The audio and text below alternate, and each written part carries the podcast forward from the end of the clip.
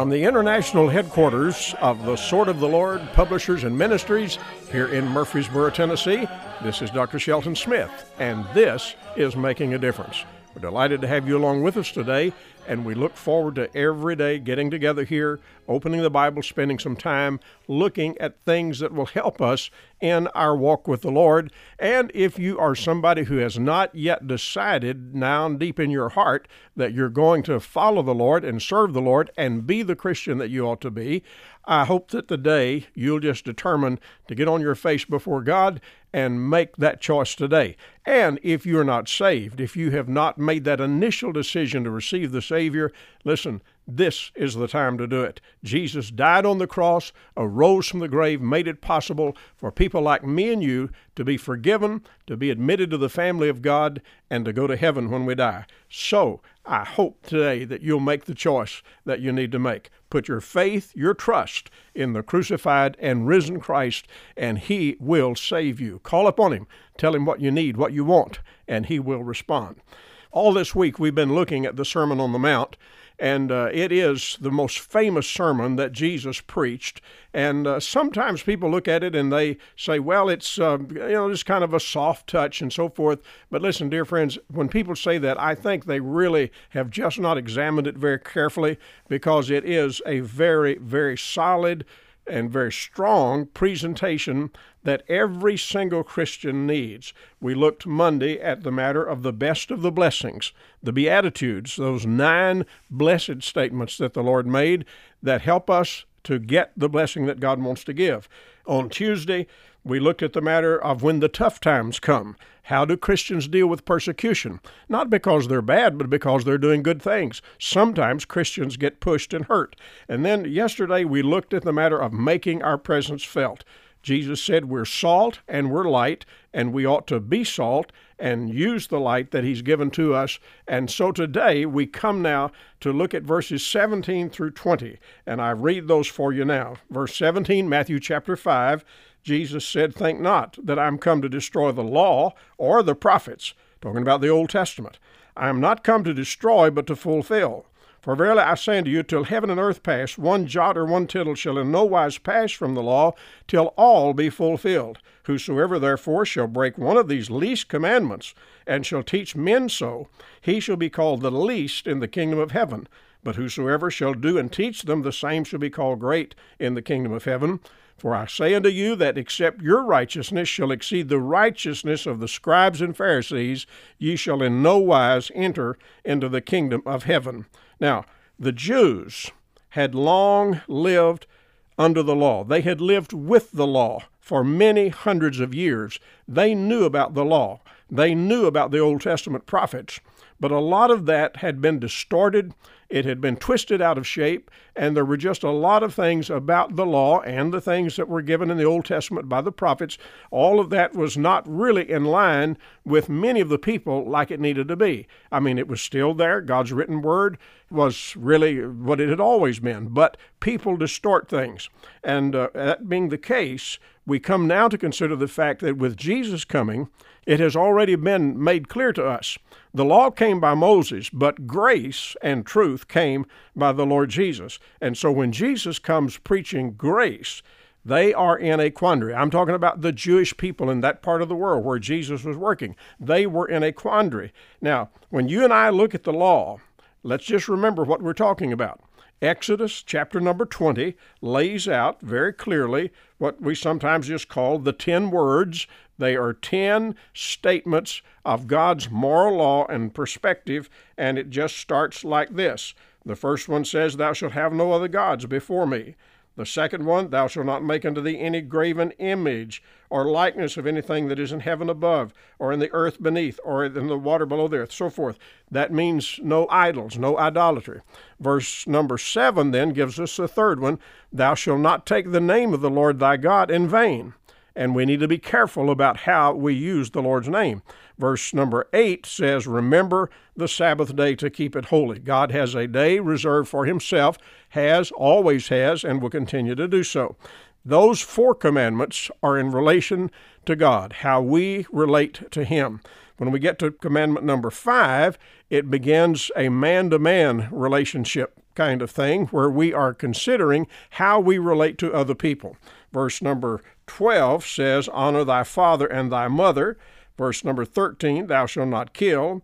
Verse 14, Thou shalt not commit adultery. Verse 15, Thou shalt not steal. Verse 16, Thou shalt not bear false witness. And verse number 17 says, Thou shalt not covet. Now, those are just brief statements there's more comment there in the 20th chapter of Exodus about it, but I refer you to those 10 statements, those 10 words. We call them as well the 10 commandments, and they are God's moral law clearly stated. When we talk about the prophets, we're talking about the messengers that God sent with his wisdom and with his warnings. And so Jesus said, I'm not come to destroy the law. I'm not come to destroy the prophets. Now, Jesus' intent about the law is very clear here. In no way does he intend to set aside these eternal principles that God has given, but instead he said, I'm just simply going to fulfill them. I'm going to fill them full, and he'll tell us more about what they mean as we look further in this chapter. This just simply reminds us that God's Word is eternal. When God says, Thou shalt not steal, that principle is always in place.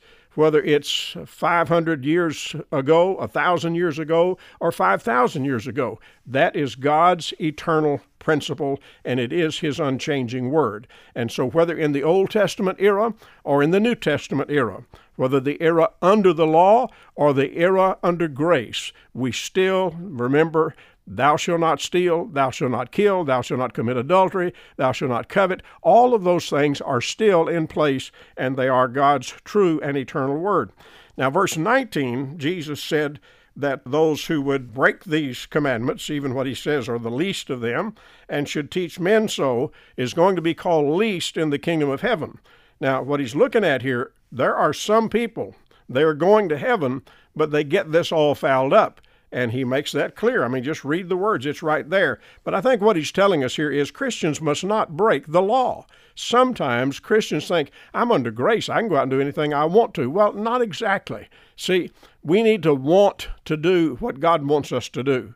And when we do not want to do what God wants us to do, then we're falling into carnality, we're falling into disobedience, and that is just not the way we should go. So we're not to break the law of God. And then we learn also from this passage, the second part of verse 19 tells us that Christians must not lead others to violate God's word. That's another big problem. Sometimes when people are violating God's word, they just can't be pacified to do it by themselves. It's like, well, I, am going to talk my buddies into this. I'm going to see who else I can get to go along with me. And it's kind of like misery loves company. You understand? Whenever you're doing wrong, it's very easy to say, well, let's get somebody else to go along with it.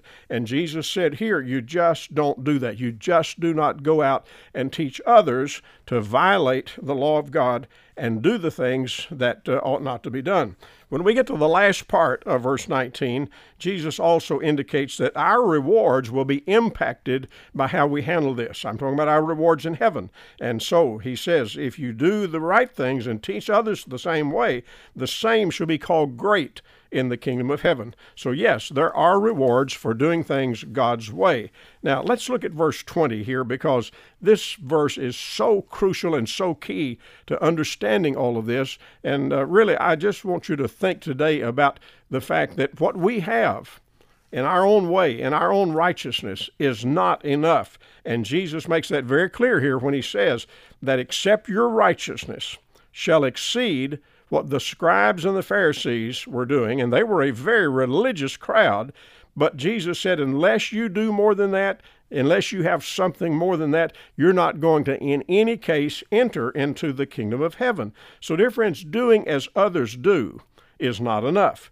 They may be religious, but they may also be very, very lost. They may be doing religious things, but it may not be the things that they ought to be doing. They may be doing it for the wrong reason. They may not be doing it from the heart. They may be simply going through religious ritual, and as they go through the ritual, they are in fact putting themselves in a position where they just simply are not getting what they need to have. They're not getting the job done. And when you and I follow the wrong people, whenever we track after those that are on the wrong track, then we are not going to be where we need to be. And that's why Jesus said that our righteousness needs to exceed the righteousness of other human beings, even religious ones. What is he trying to tell us here?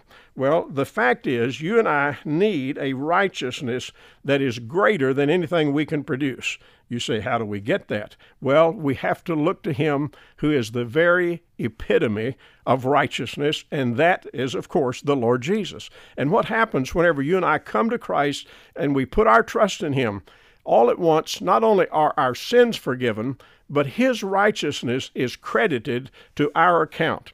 You remember the passages in the Bible, and there's a couple of them where that it said about Abraham that he believed God and it was accounted to him for righteousness. I mean, before he did a single thing, he had put his trust in the Lord, and immediately he had righteousness credited to his account. Well, whose righteousness was it? Well, it certainly was not his. And when you and I come to Christ, we too get ourselves set at right with God the Bible uses the term justified to express that as well. Whenever we put our trust in Christ, even though we're sinners, we are declared to be just. Even when we're not totally just, and maybe a long way from being just, nonetheless, the Lord declares us to be just. It's just like if a criminal stood before a judge for sentencing in a courtroom, and the judge looked at him, and even though the guy was guilty, and the judge knew he was guilty, and maybe even had confessed that he was guilty, but the judge would say to him, I'm going to set you free. I'm going to declare you to be innocent and set you free. That's exactly what the Lord does for us whenever we come to Him, and He accords His righteousness. That is, He atones for us and gives that to us. And as that provision is placed to our account, you and I are put in a very, very strong position. And that's why Jesus says in this passage the righteousness of the scribes and Pharisees is just not enough. And dear friend, there may be some of you who are counting on your membership in a church somewhere. And by the way, I think everybody ought to be a church member. I think we all ought to be active in a local church. But if you're counting on being a Baptist or a Methodist or a Catholic or whatever, if you're counting on the fact that you're a church member, I believe you need to look closely at what Jesus is saying here. And it's just going to mean your church membership will not get you to heaven. And in like fashion, some of you may be depending upon the fact that you went through a ceremony. Maybe you take communion on a regular basis, or maybe you got baptized and you think somehow that's going to get you to heaven. Dear friend, that is not the ticket. And what Jesus says here is you need a righteousness that is not your own. You need something greater than what you have.